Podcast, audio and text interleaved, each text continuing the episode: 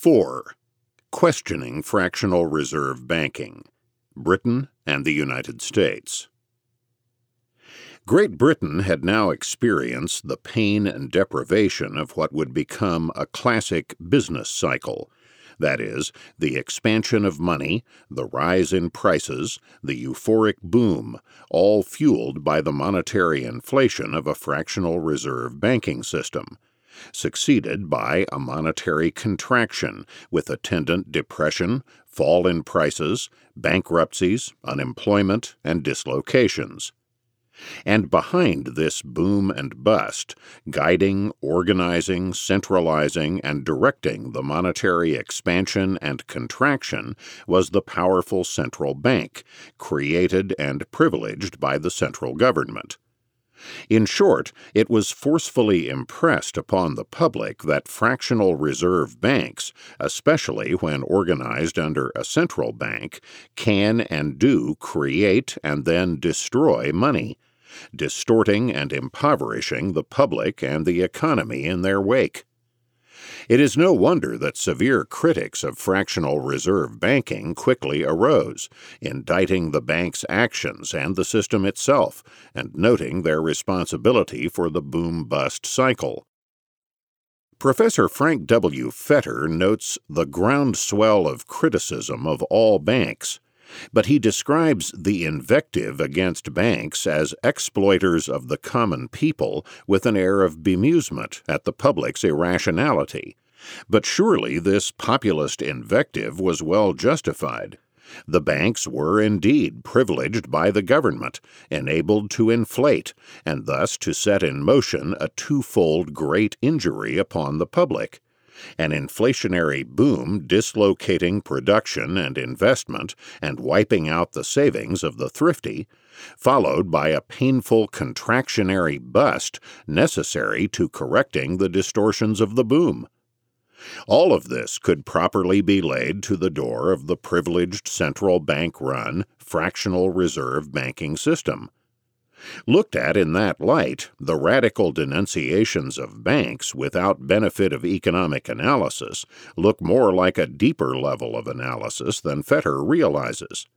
Fetter describes these opponents of banking as follows. The idea appeared increasingly that banks deprived the public of its natural metallic money and had created paper money as an instrument of oppression. Men who were far apart on most points were in agreement that somebody was making too much money from the paper money system. The restrained criticism of Ricardo under James Mill's urgings of the bank's profits, the strictures of obscure pamphleteers that bankers appear to be infinitely more mischievous than the coiners of base money, that is, counterfeiters of coin and that both the Bank of England and the country banks had made unfair gains from the restriction measure. The wholesale invective of Cobbett against bankers as a class, and the denunciations in Jonathan Wooler's Black Dwarf, in Leigh Hunt's Examiner, and in Sherwin's Political Register, where, without benefit of economic analysis, these radical journals reiterated that the paper money system was one of the oppressors of the people. In 1819, when Parliament was considering resumption, Sherwin's Political Register offered this advice let our tyrants turn their infamous paper into coin of the same weight and fineness as that of which the people have been deprived.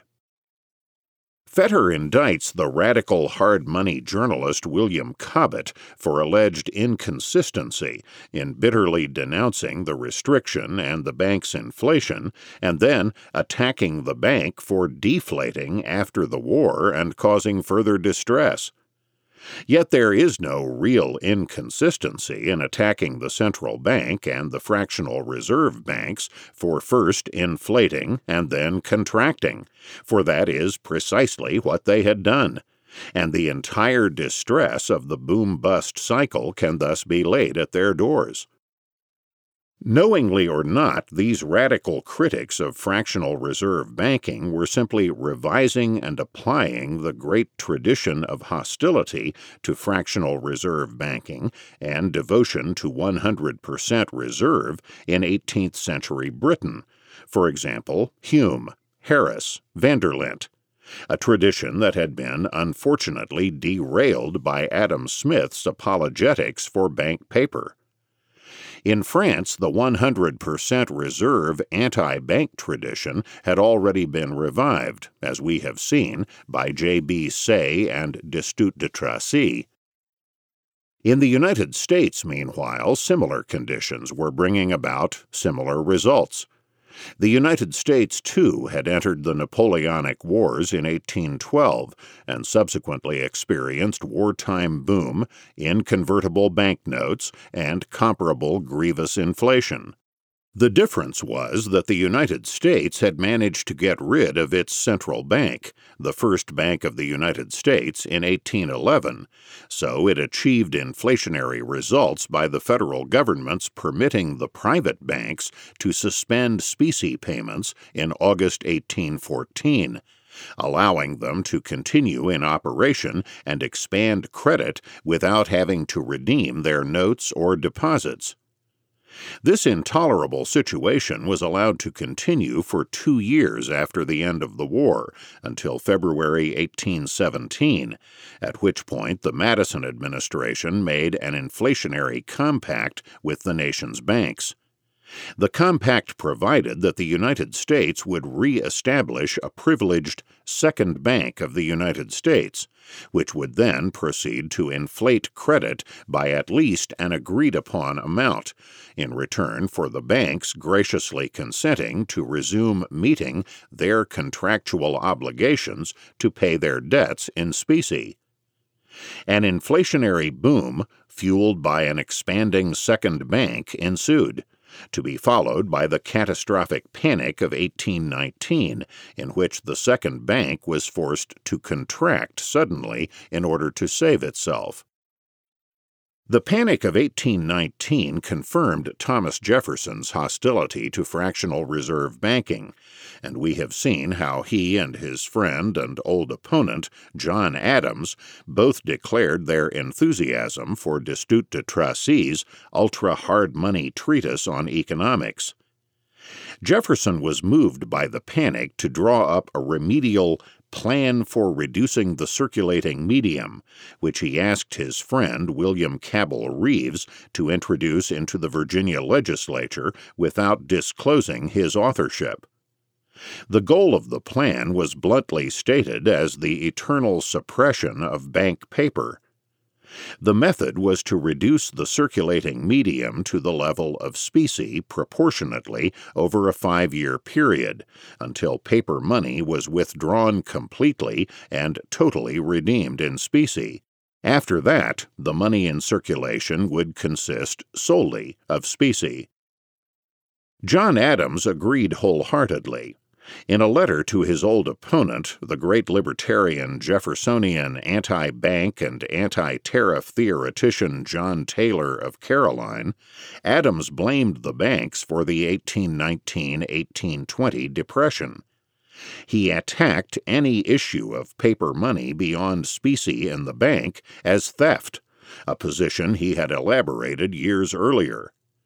Every dollar of a bank bill that is issued beyond the quantity of gold and silver in the vaults represents nothing and is therefore a cheat upon somebody. Jefferson's close friend and son in law, Governor Thomas Randolph of Virginia, summed up in his inaugural address of December 1820 the predominant Virginia attitude toward banks. Randolph pointed out that specie, in universal demand, had a relatively stable value, whereas banks caused great fluctuations in the supply and value of paper money, with attendant distress. Randolph endorsed not only the collection of all taxes in specie, which later, on the federal level, became the Independent Treasury Plan, but also envisioned a currency backed 100% in specie. But the most important impact of the Panic of 1819 on American thought was not simply to reconfirm the hard money advocates of the older generation. It was to generate and stimulate a new, mighty, ultra hard money movement, which would later become the Jacksonian movement of the 1830s and 1840s. The goal of the Great Jacksonian movement was a monetary system consisting wholly of gold, or of 100% gold backed notes or deposits. Its first goal, achieved after great struggle in the 1830s, was to eliminate the Second Bank of the United States. Its second, largely achieved a decade later, was to separate the federal government totally from the banking system by confining its receipts and monetary transactions solely to specie, the independent treasury. Its final goal, only partially achieved, was to outlaw fractional reserve banking altogether a goal that might well have succeeded if the Democratic Party had not been fatally sundered by the slavery issue. A remarkably large number of future Jacksonian leaders learned their anti bank hard money views from experiencing the Panic of 1819 General Andrew Jackson, 1767 to 1845, himself, a wealthy Nashville, Tennessee cotton planter, adopted his lifelong anti bank views as a result of the panic. Indeed, he quickly became the fervent leader of the opposition to inconvertible state paper in Tennessee, as well as to laws for relief of debtors. Top Jacksonian Senator Thomas Hart Benton, 1782 to 1858, of Missouri, affectionately termed Old Bullion for his devotion to gold and hard money, and who was slated to be Martin Van Buren's Jacksonian successor in the presidency, was converted from his previous inflationist views by the Panic of 1819 and young future Jacksonian and eventual President James K. Polk, 1795 to 1849, a wealthy cotton planter, began his political career in the Tennessee legislature in 1820 by advocating a speedy return to specie payments. Historians have had great difficulty interpreting the essential nature of the Jacksonian movement, or, for that matter, the economic views of Thomas Jefferson and the Jeffersonians. Jefferson, for example, has been generally perceived as a devoted agrarian, opposed to commerce and manufacturing, and Jeffersonian John Taylor of Caroline has been labeled in the same way. In reality, it is hard to see how any agrarian can be opposed to a commerce essential to exporting farm products, as well as importing manufactured and other goods to the farmers. It is true that Jefferson, Taylor, and others were devoted farmers and personally disliked cities, but they were not opposed to either commerce or industry. What they were opposed to was governmental subsidy and artificial force feeding of industrial or urban growth. The Jeffersonians favored laissez faire, private property rights, and the free market, and were therefore opposed to governmental subsidies, protective tariffs, and cheap inflationary bank credit. The Jacksonians, too, had strict laissez faire views, except that there were naturally proportionately more who lived in cities or worked in industry. Jacksonians have been variously and even chaotically interpreted by historians as being a. wild eyed agrarian hillbillies opposed to commerce and capitalism, historians at the turn of the 20th century, B. Pre New Dealers interested in forging a worker farmer uprising against National Republican Whig capitalism, Arthur Schlesinger, Jr., and C. Spokesman for rising entrepreneurs and private state chartered banks, trying to throw off central bank shackles upon state bank inflation, Bray Hammond. The wild inconsistencies of these interpretations stem from most historians conflating the free market and state capitalism. The Jeffersonians and Jacksonians were not anti capitalist, but ardently in favor. But to them, in contrast to their enemies, the Federalists and Whigs, genuine capitalism occurs only when commerce and manufacturing are free, free of both subsidies and constricting controls. Whereas Federalists and Whigs were mercantilists who favored state capitalism, cheap credit, protective tariff, a national debt, and big government, the Jeffersonians and Jacksonians were free market or laissez faire capitalists who wanted capitalism and economic growth to develop only under freedom and free markets, that is, under a system of free trade, free enterprise, ultra minimal government, and ultra hard money. Neither was Jefferson or Jacksonian leadership in any way ignorant or hillbilly. Jefferson himself, as well as most of the other leaders, was thoroughly familiar with the literature of the bullionist controversy, as well as the economic classics, and most of the younger generation of bright economic thinkers and writers were in the Jacksonian camp. Thus, Amos Kendall, influential editor of the Frankfort, Kentucky Argus, and later to be one of the leading brain trusters in President Jackson's kitchen cabinet, and his main adviser in the bank war, became a bitter opponent of the banking system as a result of the Panic of 1819. The very thought of banks he now found disgusting the best method of rendering them harmless, he concluded, was simply to prohibit them by constitutional amendment. If this were not feasible, then the banks should be required to post security with the courts, enabling them to redeem all their paper. One of America's first economists, Condy Raguet, 1784 to 1842, found his economic outlook totally transformed by the Panic of 1819. A Philadelphia merchant and attorney of French descent, Raguet had published in 1815 an inflationist and protectionist tract, an inquiry into the causes of the present state of the circulating medium. But in the midst of the panic, Raguet, as state senator from Philadelphia, headed a committee in 1820 and 1821 that looked closely into the causes of and possible remedies for the unprecedented economic depression Raguet concluded that the depression had been caused by bank credit expansion in the boom, followed by a subsequent contraction when the boom caused specie to drain out of the bank vaults. As a result, Raguet emerged from the Depression a dedicated opponent of fractional reserve banking and a convinced partisan of free trade. He was impressed that out of the leading citizens and legislators of 19 counties to whom the Raguet Committee sent a questionnaire, 16 counties replied flatly that the advantages of the banking system did not outweigh its evils.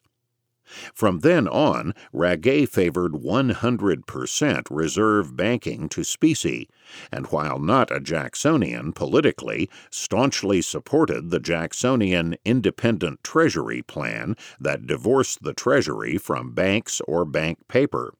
Raguet later expanded his views in his Of the Principles of Banking, 1830, a treatise on currency and banking, 1839 and 1840, Principles of Free Trade, 1835, and in a series of journals which he launched in the late 1830s, which included a documentary history of the current commercial crisis, as well as reprints of Ricardo and other monetary theorists, and of the Bullion Report. Raguet explained in his Treatise on Money and Banking how expansion of bank credit brought about a boom, higher prices, a demand to export specie, and a consequent call upon the banks for specie contraction and crisis. Remarkably, he also anticipated James Wilson of The Economist by almost a decade in demonstrating, in a pre Austrian treatment of the business cycle, how the boom brought about overinvestment in fixed capital goods.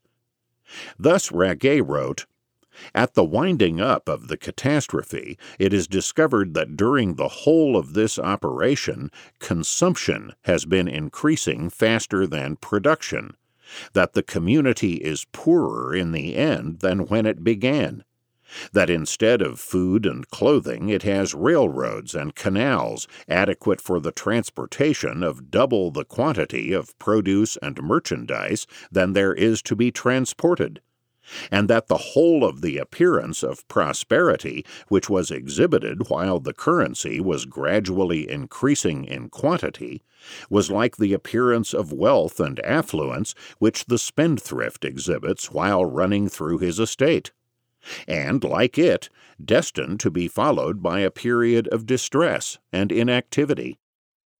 The difference is that the more celebrated Wilson, a leader of the so called banking school of Britain, never realized that the overinvestment was caused by monetary and credit expansion. In short, he never caught up with Raguet and the Jacksonians in the United States. The Panic of 1819 also inspired the publication of the first systematic treatise on political economy in the United States. Thoughts on Political Economy, 1820, by the Baltimore lawyer Daniel Raymond, 1786 to 1849. Raymond was born into a conservative Connecticut Federalist family, and his book was a paean to protective tariffs and to the nationalist Alexander Hamilton, whom Raymond considered the only truly sound political economist.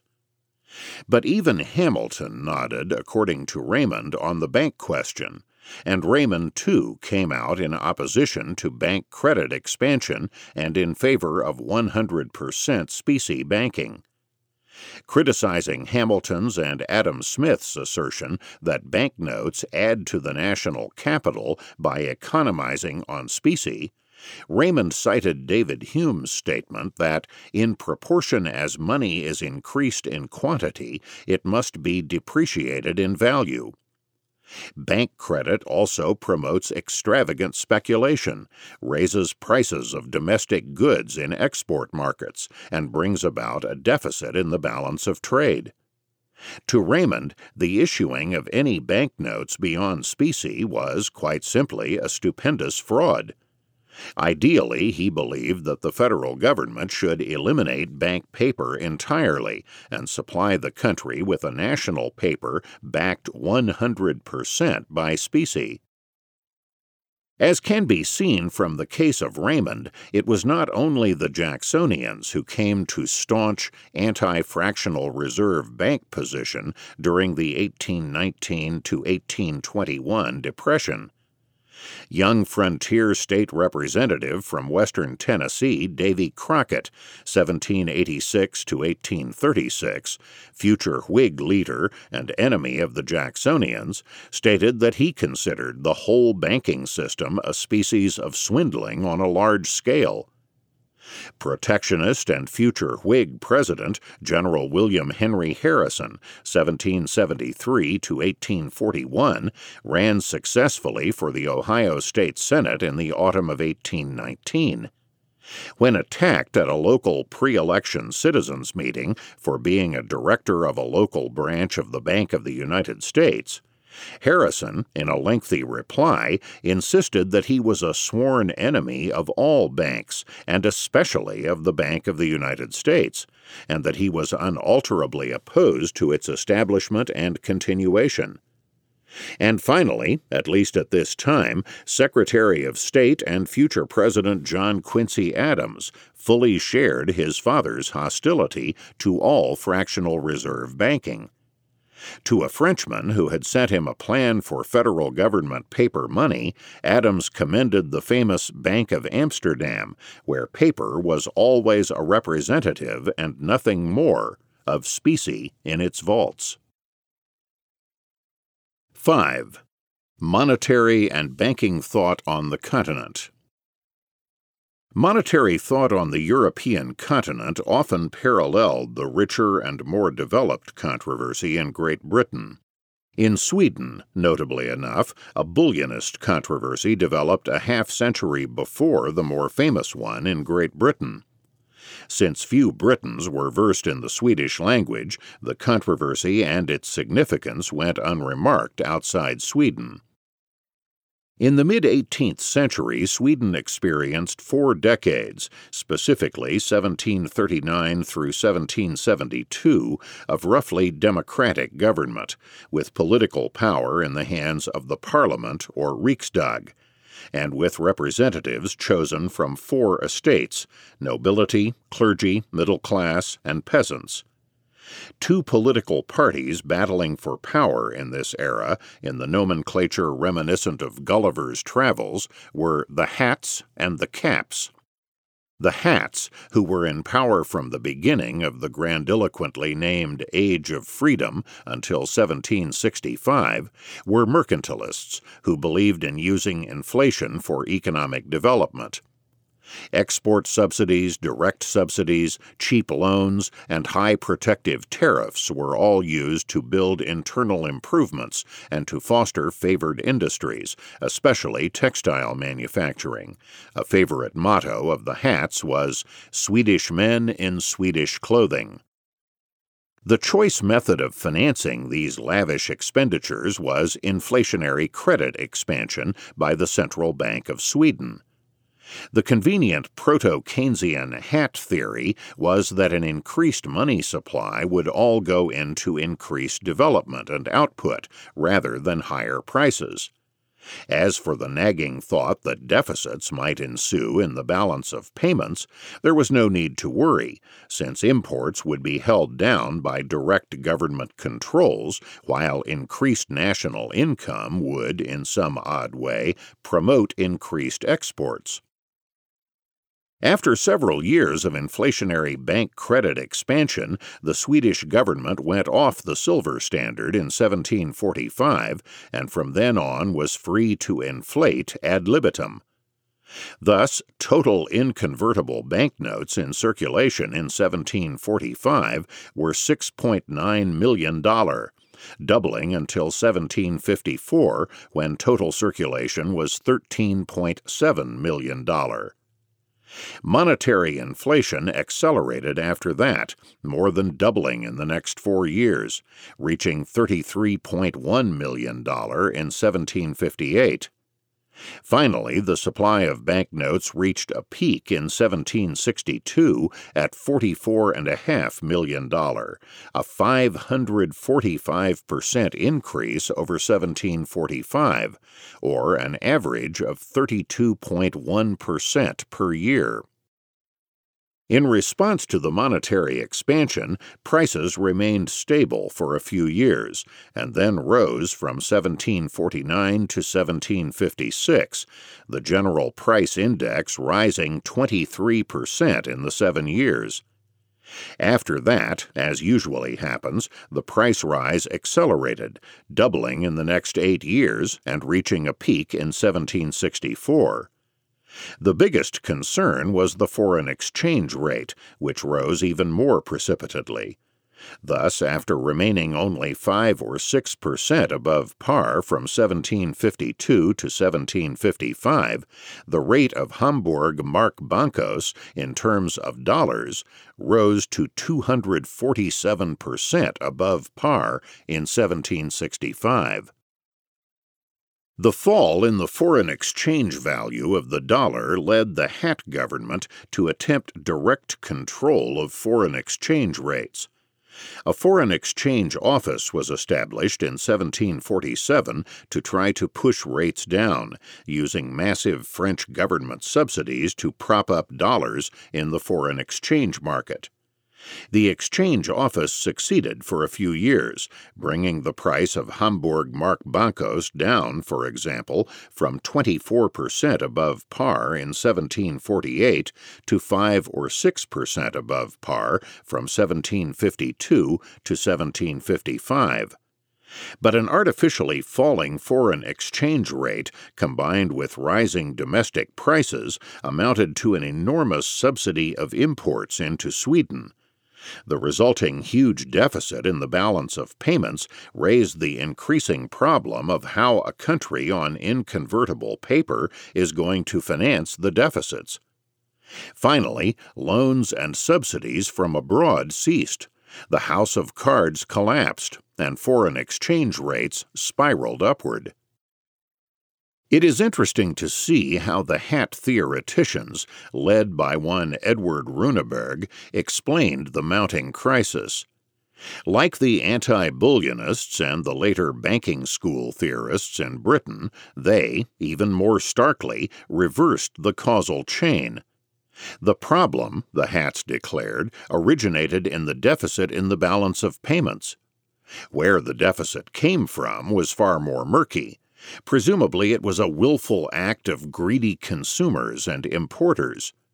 The deficit then caused the price of foreign exchange to rise, which in turn raised the prices of domestic goods in export markets, which in turn pulled up all the prices of domestic goods. Hence, the entire domestic inflation was really due to the mysterious deficit in the balance of payments. The policy conclusion was clear to the hats restrict imports by coercion. Not once did the hat theoreticians admit that there could be a causal chain running from increased banknote issue to prices and exchange rates. On the contrary, the Hats advocated further issues in bank money to raise domestic production, which would in turn somehow increase exports and thereby increase foreign exchange earnings and, along with a coerced restriction of imports, cure the deficit. In addition to massive private credits, the inflation of money and credit by the Bank of Sweden financed government deficits, many of which were used for heavy Swedish military expenses to fight in the multinational Seven Years' War, 1756 to 1763. As the inflation began to accelerate in 1756, cap political strength grew steadily, in reaction not only to the inflationary spiral, but also to participation in a widely unpopular war. The Caps, who found their constituency among small merchants and civil servants injured by inflation, were in favor of free trade and laissez faire, and opposed to mercantilism and government controls. As the inflation proceeded, the caps were able to show how the government engineered inflation aided privileged manufacturers with cheap bank loans, they also demonstrated how hat privileges and subsidies aided certain privileged commercial capitalists, especially iron exporters. Smaller industrialists, merchants, and importers opposed to special privilege were the backbone of the Cap Party. Worried by rising cap power, the Hats finally stopped the monetary inflation in 1762 but prices and exchange rates continued to rise as expectations of further inflation still held sway. Finally, the caps toppled the hats in 1765 and promptly ended the inflation by a heroic policy of monetary deflation, lowering the total supply of banknotes to $33.5 million in 1768 or a 25% drop in seven years, most of it since 1765. The result was, of course, a sharp deflation in prices and foreign exchange, the Mark Banco rate falling from 247% of par in 1765 to 117% of par three years later. Output and unemployment declined sharply as well. Throughout this boom bust cycle, the caps firmly took what would later be called the bullionist position. The excess issue of banknotes, especially with an inconvertible currency, brought about rises in price and in foreign exchange rates. As we have indicated, the caps were wisely not content with simply pointing out the economic flaws in the hat's reasoning. They also attacked the special privileges enjoyed by the hats and showed how the hat constituency benefited by inflation and mercantilism. The deflationary course taken by the caps in power may be economically justified by pointing out that drastic measures were necessary to reverse inflationary expectations. But the caps stressed another attractive political argument retribution. Why shouldn't the wealthy hat merchants and industrialist profiteers from inflation pay the major price for a return to the silver standard and sound money?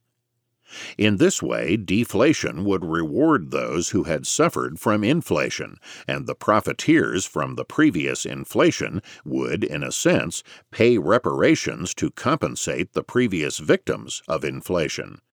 This was far from an absurd program, and so the cap set out, quite frankly, to deflate prices and exchange rates down to the pre 1745 hat inflation and to the old silver par with the dollar. Economically, too, the caps had an important argument. Since banknotes received their true value from their silver reserves, the dollar should always designate the same quantity or weight of specie. Two of the leading cap economists, however, argued against the deflation and instead suggested going back to silver at the existing rate of twice the old par. One was the Reverend Anders Chydenius, 1729 to 1803, a Lutheran pastor from a small city on the western coast of Finland. Coming from a coastal city in a Finland colonized by Sweden, the Kingdom of Sweden and Finland, and whose trade suffered from state privileges to Stockholm and other Swedish interests, Chydenius early spoke and wrote numerous pamphlets against mercantilism and in favor of free trade. He also propounded a philosophy of natural law and natural rights of every individual in 1766, as a representative of the Finnish clergy in the Riksdag, Chydenius was censured and removed from Parliament for the flagrant crime, in The Age of Freedom, of writing a tract, The Succor of the Realm by a Natural Finance System, attacking the policy of deflation to the old par after he had voted for it. Apparently, changing one's mind after a vote was not permissible. In the pamphlet, Chydenius, without benefit of having read or heard of Adam Smith, worked out some real bills notions of permissible banking in a convertible monetary system. The other cap opponent of deflation was a teacher of economics at the University of Uppsala, Pehr Niclas Christiernin.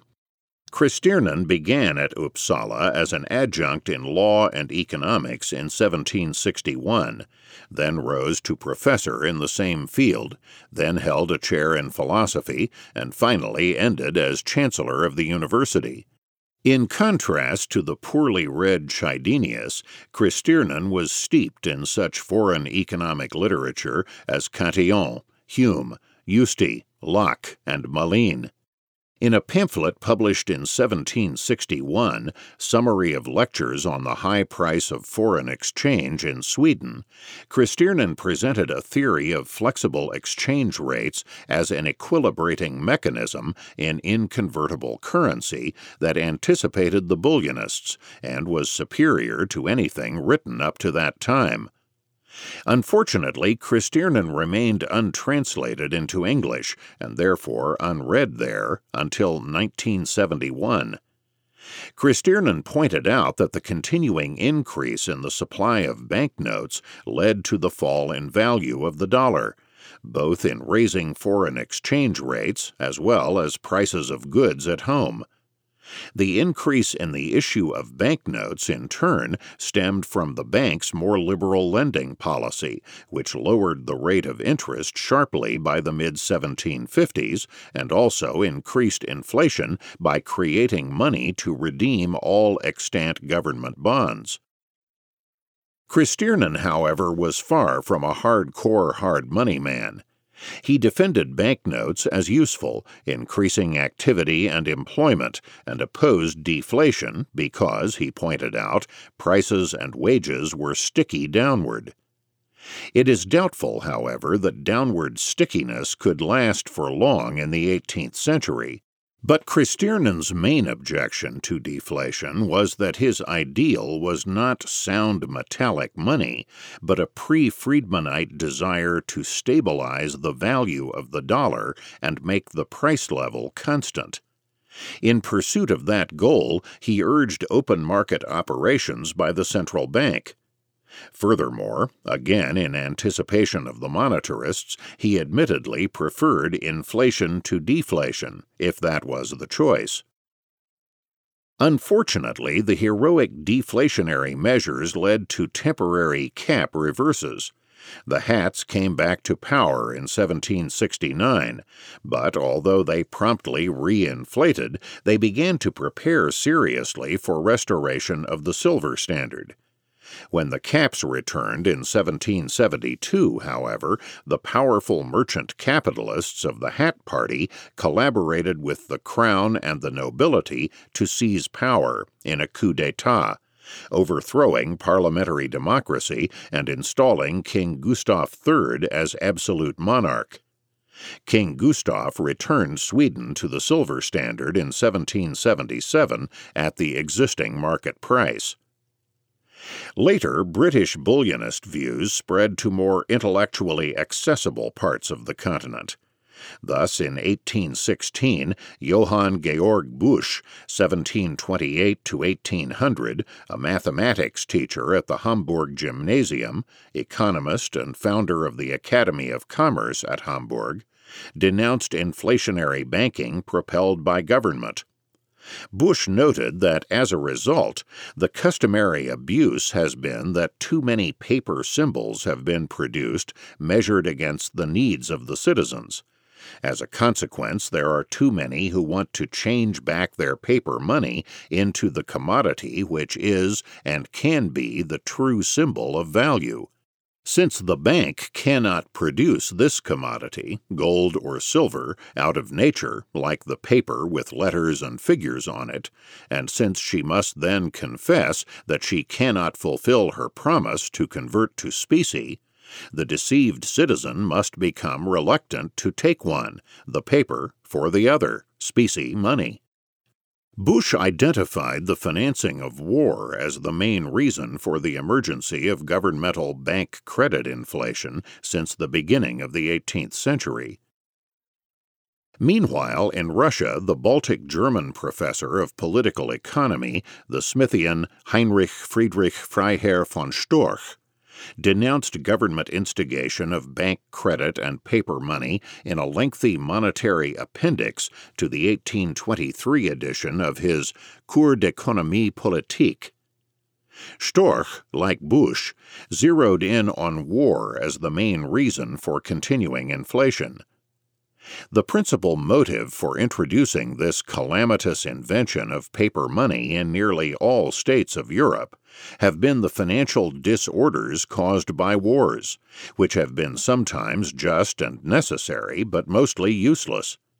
How many wars could have been prevented without this unhappy expedient?